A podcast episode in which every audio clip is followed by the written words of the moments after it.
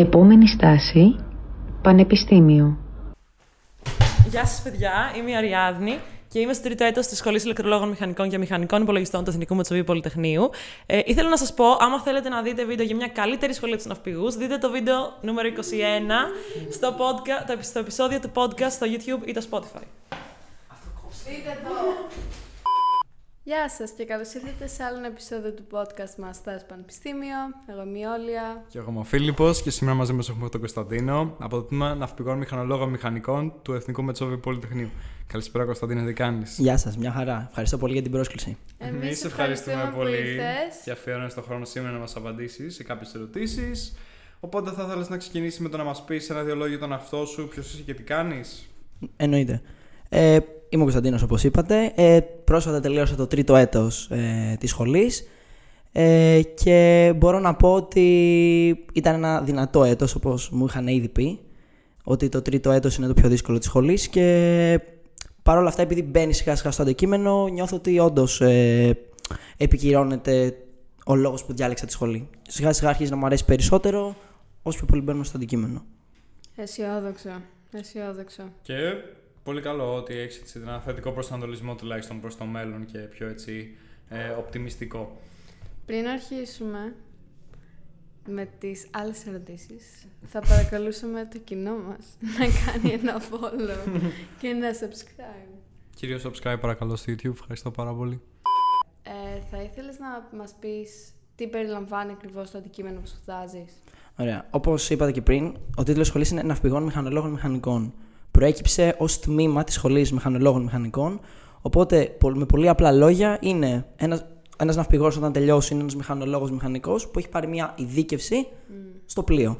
Ξέρουμε ακριβώς ότι ξέρουν οι μηχανολόγοι μηχανικοί σε ένα 80% γιατί εντάξει δεν μπορούμε να τα κάνουμε και όλα. και έχουμε και αρκετά μαθήματα πάνω στο πλοίο, το οποίο το εξετάζουμε από όλες τις πιθανές σκοπιές. Δηλαδή το μελετάμε από όλες τις παραμέτρους.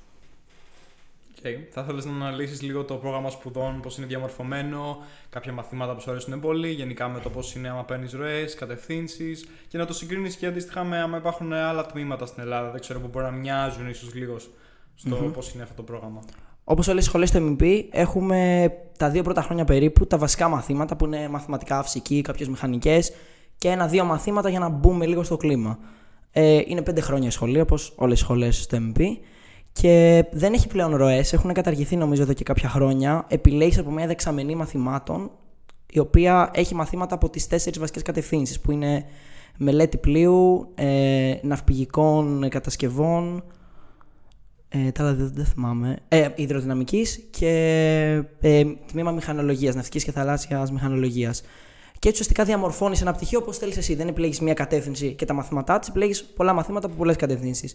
Και αυτό νομίζω είναι καλό γιατί η σχολή μας είναι ούτως ή άλλως αρκετά εξειδικευμένη. Οπότε το να πάρεις κι άλλη εξειδίκευση πάνω στην εξειδίκευση νομίζω είναι πολύ περιοριστικό στην εποχή μας. Ε, στην Ελλάδα υπάρχει άλλο ένα τμήμα που είναι ναυπηγή μηχανική του Παδά.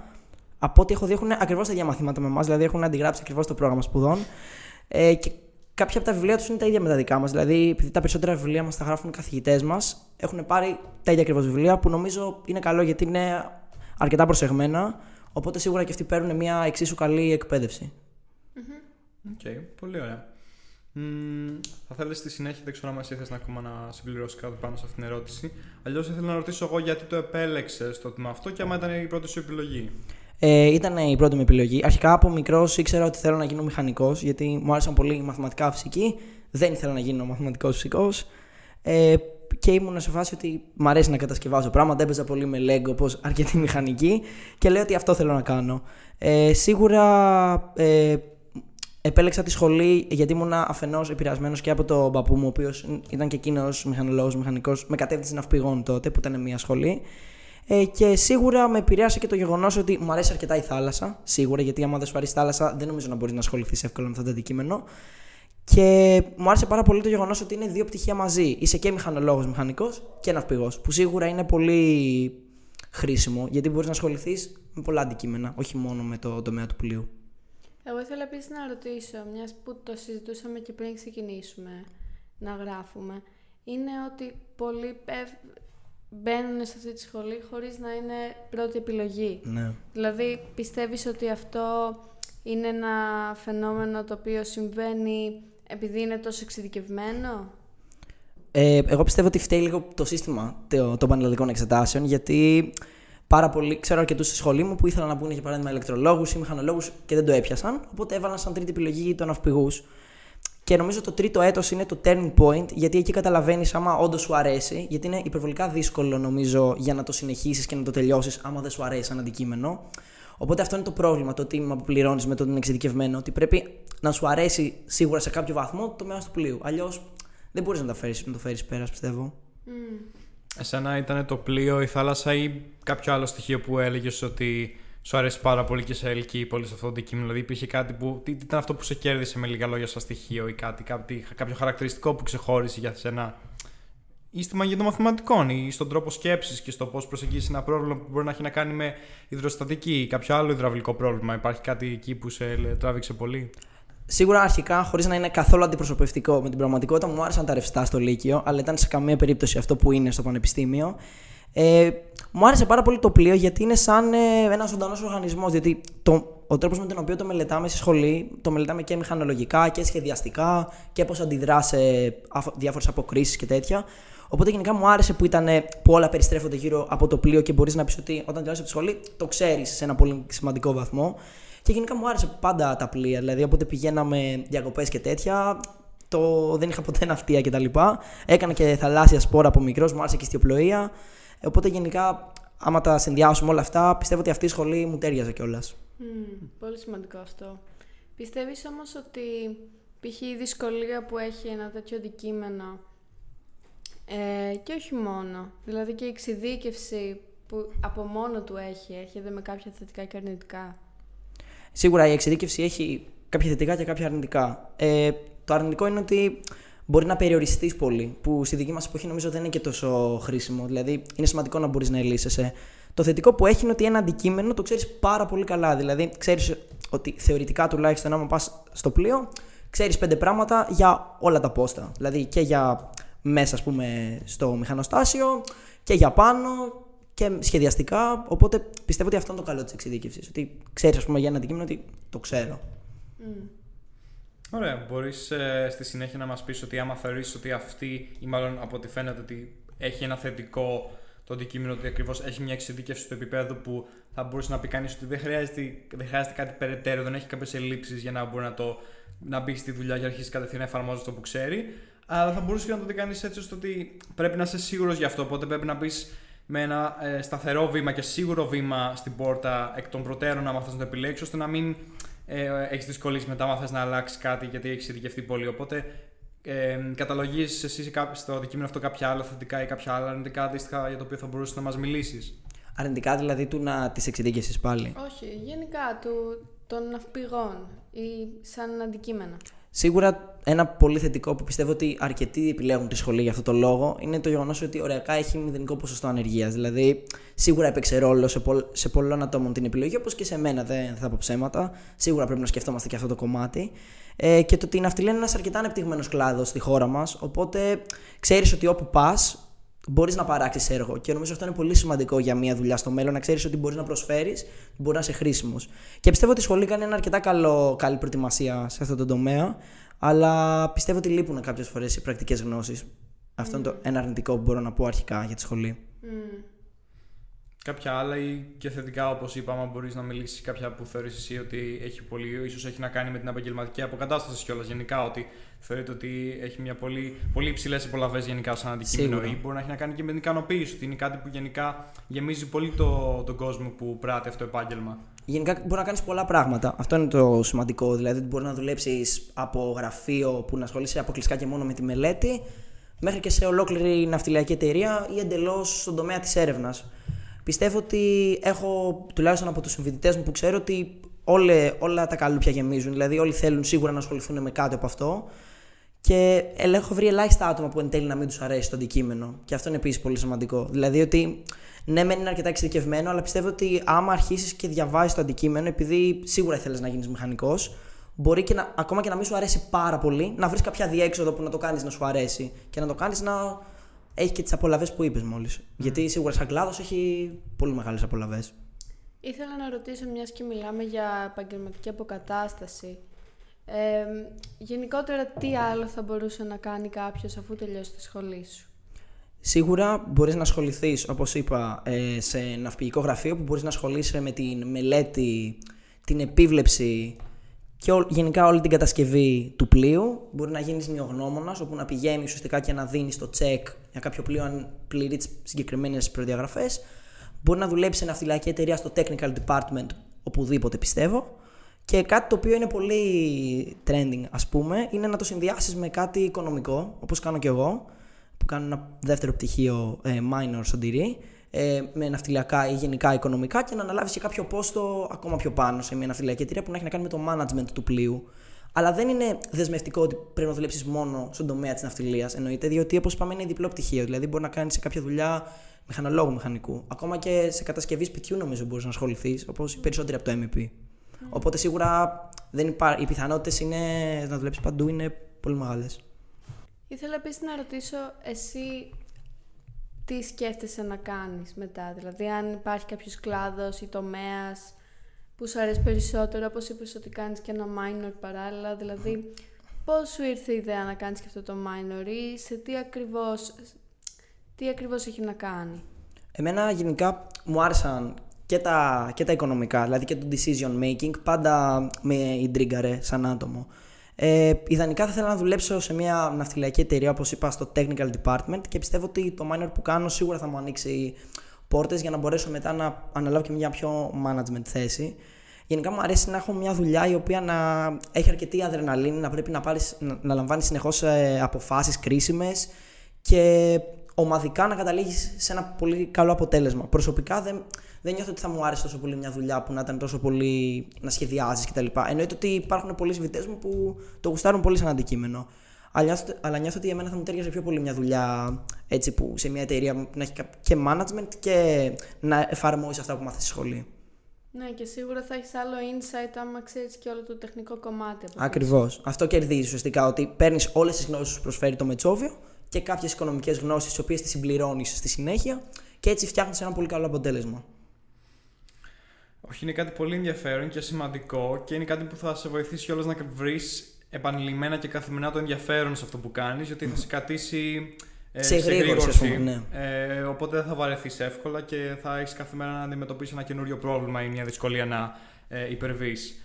Πιστεύεις όμως ότι αυτό θα ήταν και επίσης, άμα, όχι, άμα αυτό δεν προκύπτει αναγκαστικά από την ε, ξεχωριστή φύση του συνδυασμού μαθηματικών, sorry, οικονομικών με ε, ναυπηγικών ε, κλάδων, άμα γενικά το, ο ναυπηγικός κλάδος έχει κάποια ενδογενή χαρακτηριστικά που πάλι μπορεί να προκαλούν πολύ στρες. Γενικά η φύση του να απαιτεί ότι θέλει πολλές αποφάσεις σε γρήγορη βάση που φέρνουν μαζί τους ένα μεγάλο μερίδιο ευθύνης. Πιστεύεις ότι υπάρχουν κάποια τέτοια πράγματα που θα, θα καθιστούσαν δύσκολο κάποιον να προσαρμοστεί σε αυτό το περιβάλλον εργασίας, δηλαδή κάποιος, άμα έχει ένα συγκεκριμένο, μια συγκεκριμένη ιδιοσυγκρασία, δεν μπορεί να αντέξει πολύ ευθύνη ή δεν είναι καλός με το να διαχειρίζεται το άγχος και το στρες, πιστεύεις ότι δεν θα έπρεπε να το επιλέξει για παράδειγμα; Κοίτα, αρχικά το πλοίο έχει υπερβολικά πολλά regulations. Δηλαδή, οι κανόνες που πρέπει να ισχύουν για να είναι ένα πλοίο έτοιμο να φύγει είναι αμέτρητοι. Δηλαδή, ούτε εμείς δεν τους γνωρίζουμε όλους. Κάθε χρόνο βάζουν καινούριους για οικολογικούς λόγους και ούτω καθεξής.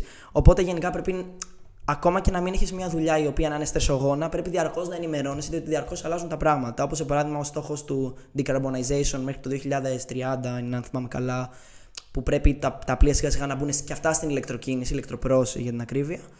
Είναι ένα πράγμα το οποίο πρέπει να σκέφτεσαι. Γενικά, αυτό που έχω ακούσει είναι ότι οπουδήποτε και να δουλέψεις, κυρίως σε ναυτιλιακή εταιρεία, πρέπει κάποιο μέρος της ζωής να το αφιερώσεις πάνω στο πλοίο. Μπορεί να είναι 10 μήνες, 12 μήνες, κάποια χρόνια σπαστά. Οπότε θεωρώ ότι πρέπει λίγο να αντέχεις τη συγκεκριμένη ζωή. Όχι σε πολύ μεγάλο βαθμό, αλλά σίγουρα πρέπει να την αντέχεις λίγο. Γιατί και εγώ όταν είχα μπει στη σχολή, μου είχαν πει και άτομα που έχουν γνωστούς που είναι ναυπηγοί, ότι πρέπει να αντέχεις λίγο το να είσαι πάνω στο πλοίο, το να είσαι κάπως μόνος σου, το, να, το βράδυ π.χ. να μην βλέπεις τίποτα, γιατί δεν φαίνεται τίποτα όταν δεν έχει φως. Να αντέξεις να συνεργάζεσαι με άτομα ε, διαφορετικού κοινωνικού επίπεδου, διαφορετικής εθνικότητας που σίγουρα βρίσκονται πάνω στο πλοίο.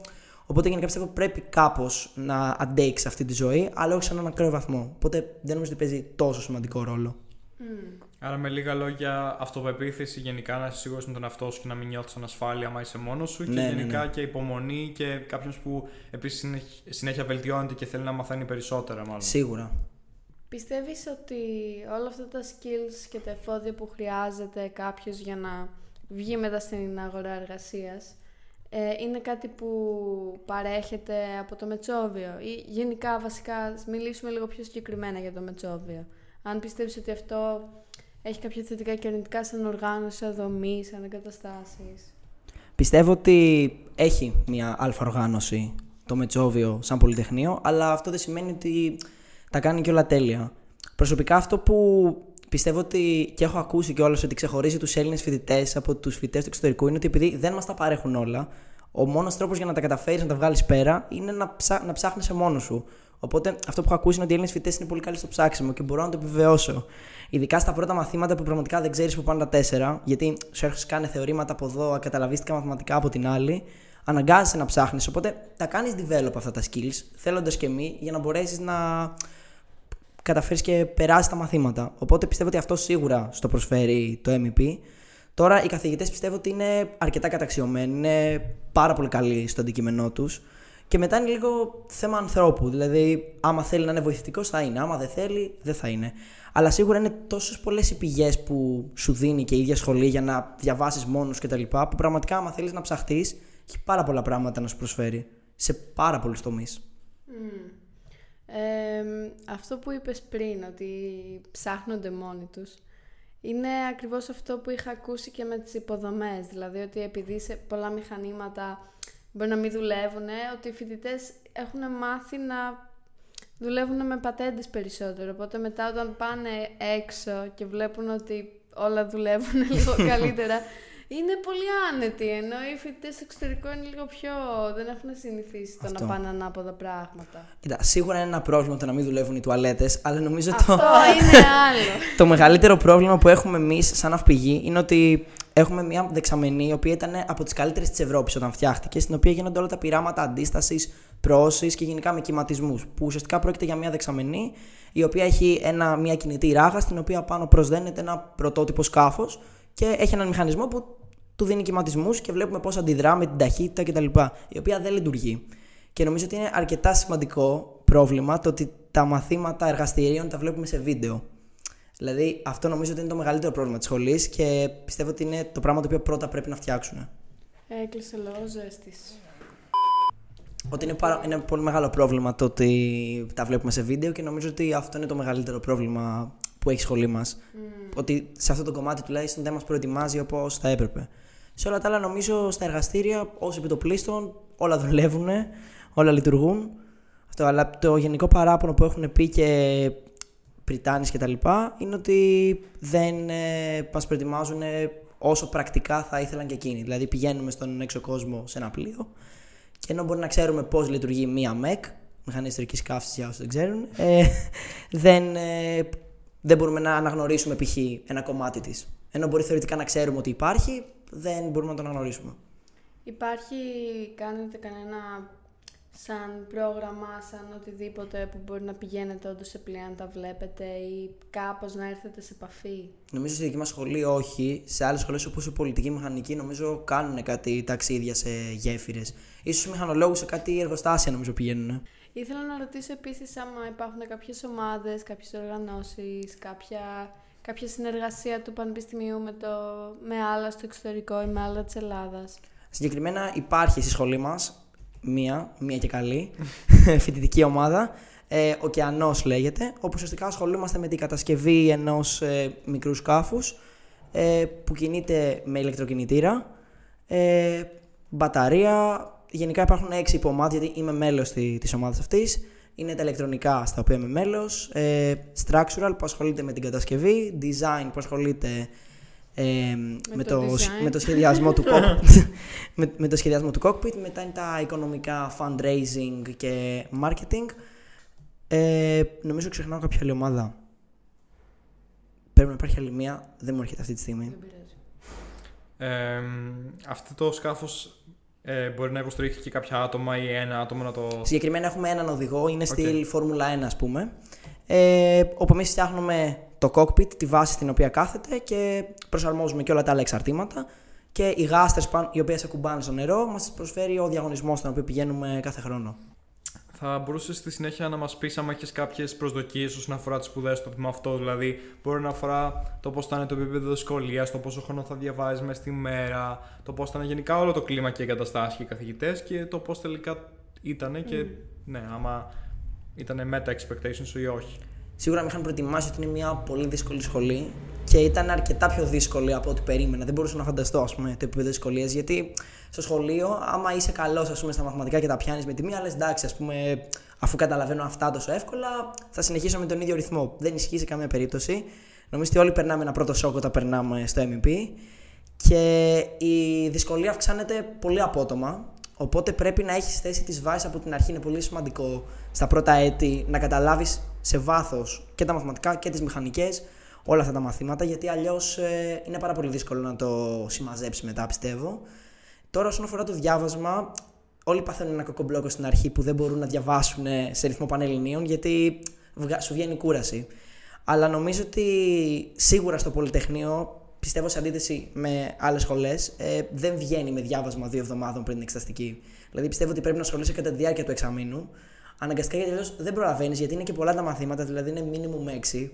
Οπότε δεν μπορείς σε μαθήματα τα οποία απαιτούν τόσο βάθος, τόση κατανόηση, τόση εξάσκηση να τα βγάλεις σε πολύ λίγο χρόνο. Οπότε αναγκαστικά πρέπει κάπως να κατα... καταμοιράζεις το διάβασμα κατά τη διάρκεια του εξαμήνου.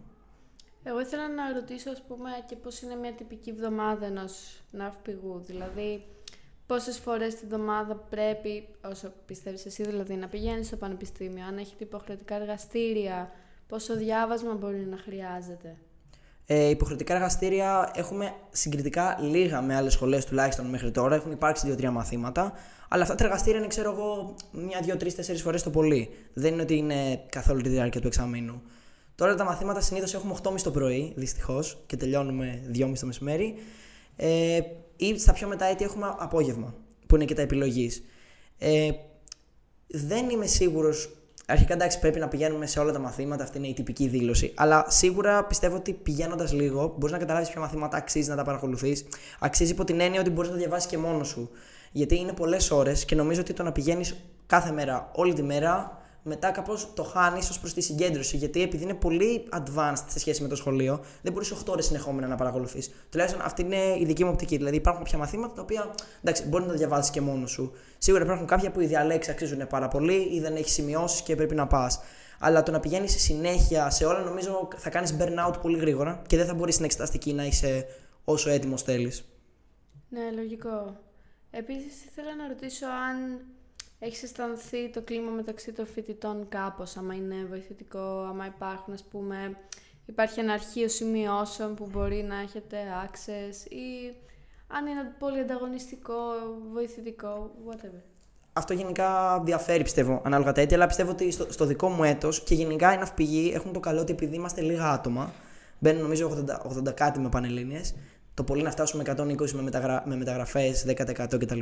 Επειδή είναι κάπως πιο οικογενειακό το κλίμα, είναι πολύ βοηθητικό αυτό γιατί τουλάχιστον στη δική μου χρονιά όλοι βοηθάνε τους πάντες και με μαθήματα και με σημειώσεις και μεγαλύτεροι που είναι πολύ βοηθητικό. Δηλαδή, εμένα με έχει βοηθήσει πάρα πολύ. Σαν site υπάρχει το Πολυτεχνείο που έχουμε όλοι, εντάξει.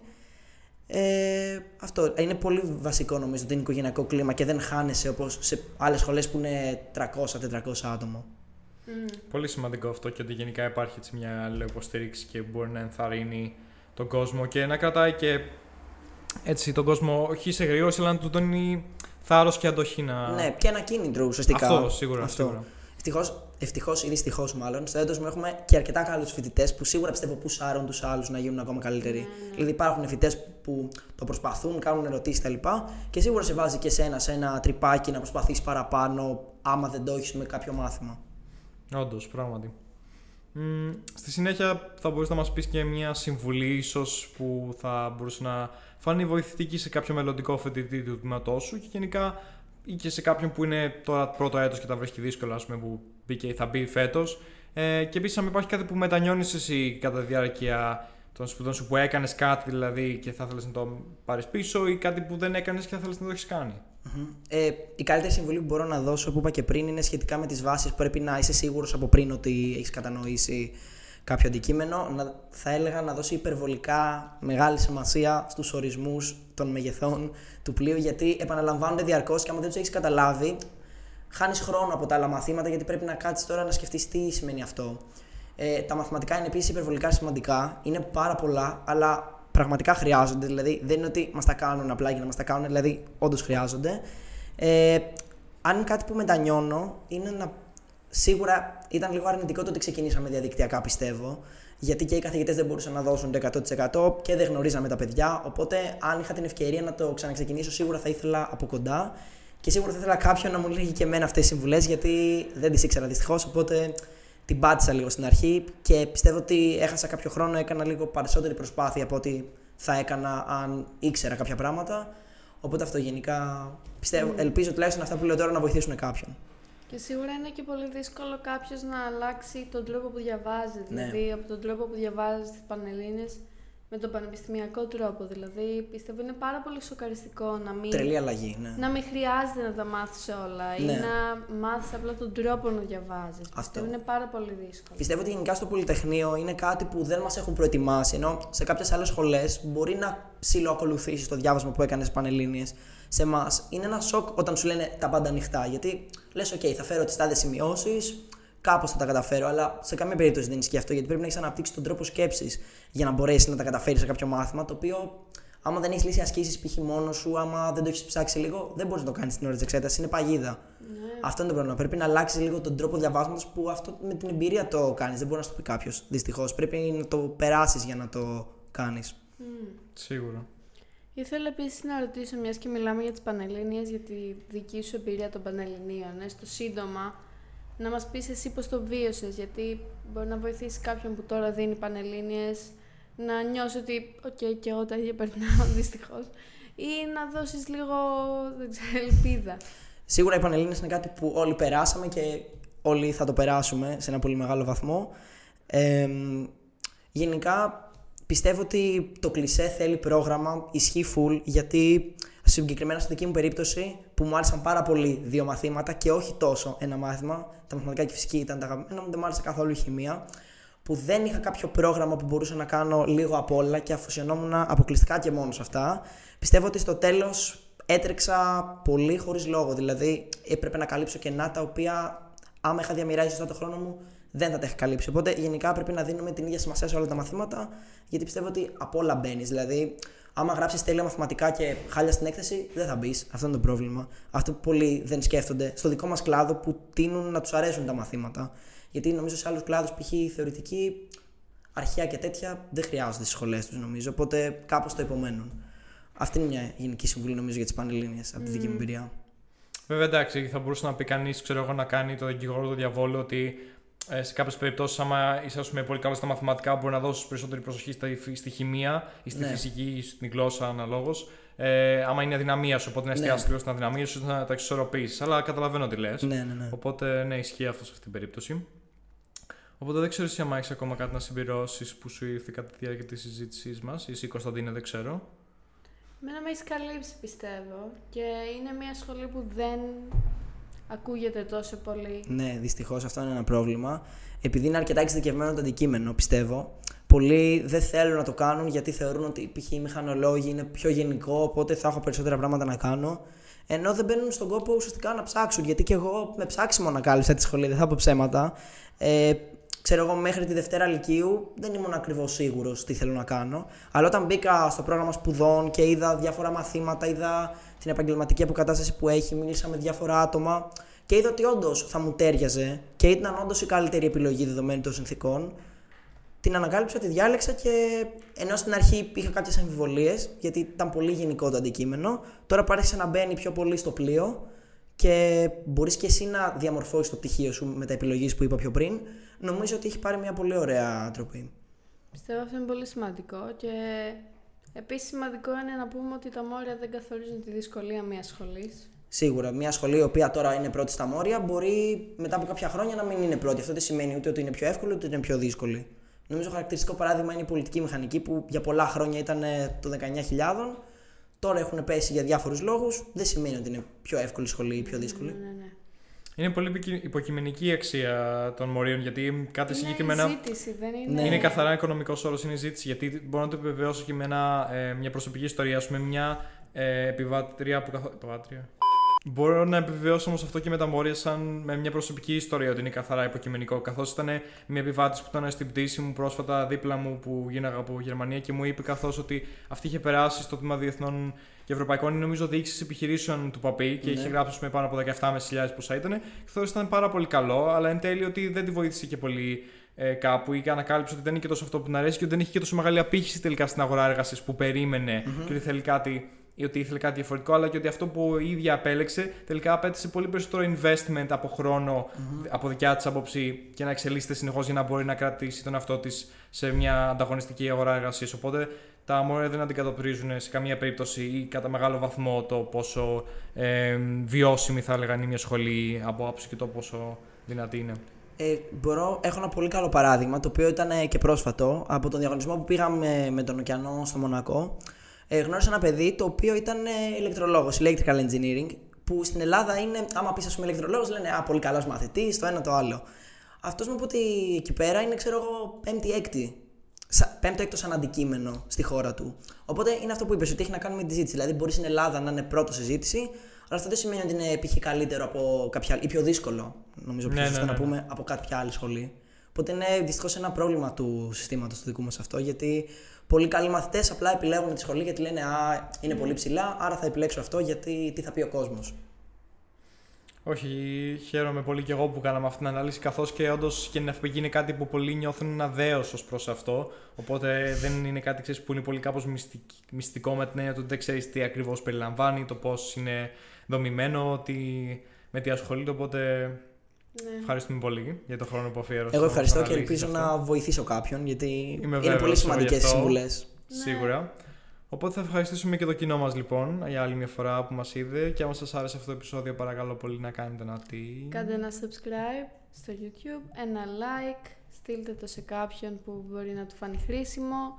Άμα εσείς θέλετε να έρθετε, please στείλτε μας ένα μήνυμα, θα χαρούμε πάρα πολύ. Ε, βρείτε μας στο Spotify, YouTube, Google Podcast, Apple Podcast. Ναι, Ναι. Και ευχαριστούμε πολύ τον Κωνσταντίνο άλλη μια φορά. ευχαριστούμε Εγώ όλους σας πάρα, ευχαριστώ. πάρα πολύ. Καλή συνέχεια λοιπόν. Bye! Τέλεια. Ωραίος. Από τμήμα μη... ε, α.